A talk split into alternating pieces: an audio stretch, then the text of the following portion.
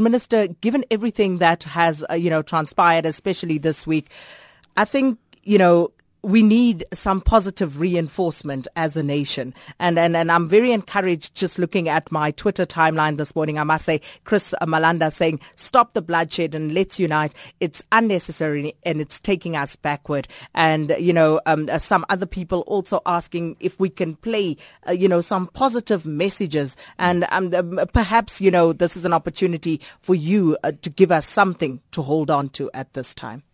You know, I think, Sakina, we, we really appreciate the the very strong views of the overwhelming majority of South Africans for for for peace and calm and and against this violence, particularly against African immigrants. The the march yesterday in Durban was a, a, a an enormous success, even though a bunch of hooligans tried to disrupt it but the march was successful. You saw a lot of South African celebrities. You had a bus of uh, Shaka Sisulu's, Khaya Dlanga's, and other young South Africans from Gauteng driving all the way, the peace bus to Durban, to, to demonstrate support for this. Many South Africans, even on the social networks, have really been uh, positive and, and expressed their shame. We, we, we, we would like really to appeal to South Africans not to fall victim to some of the images and messages, information which has been peddled in the social media.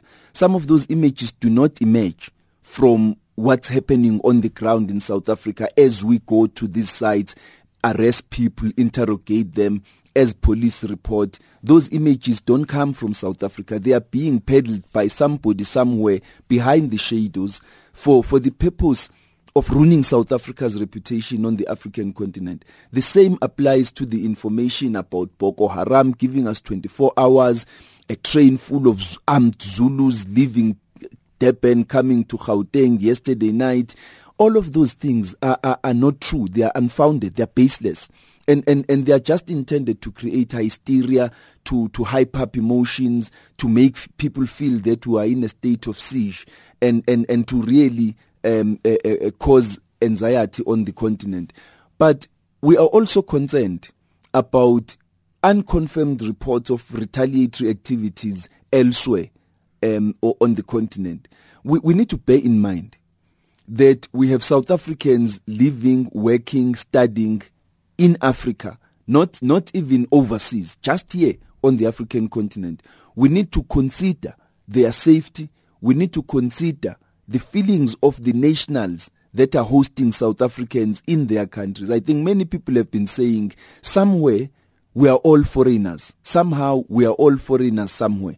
So we, we need to consider the safety of South Africans that are living and working abroad. But South Africans have been very positive. They've spoken with one voice to say there is no there is no justification.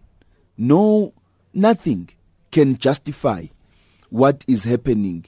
And therefore, people must take their grievances to government, let government respond to those grievances, and, and, and ensure that we, we can bring this situation to an end. This, the insanity must end. Minister Gigaba, uh, thank you so much. Uh, we know we've hijacked you from your very busy program. Uh, thanks for stopping by. Facing arrest for that, Sakina. you are facing arrest. I think it was well worth the time. Well, thank you so much, Minister of Home Affairs, Minister Malusi Gigaba. And, um, you know, obviously we will make time to come back and speak to some of the deeper issues, you know, uh, some of the concerns that have been raised and also uh, been highlighted as perhaps some of the underlying causes of what we are seeing right now. Absolutely, we would like to have that opportunity to talk to talk particularly about issues of, of international migration. What is a, what affects, what are myths, what are mysteries, what are fallacies, what are lies, and, and, and what are truths, so that we are clear about who is an immigrant in South Africa, what is their status, and how, as the Department of Home Affairs and other government departments, we are managing this situation.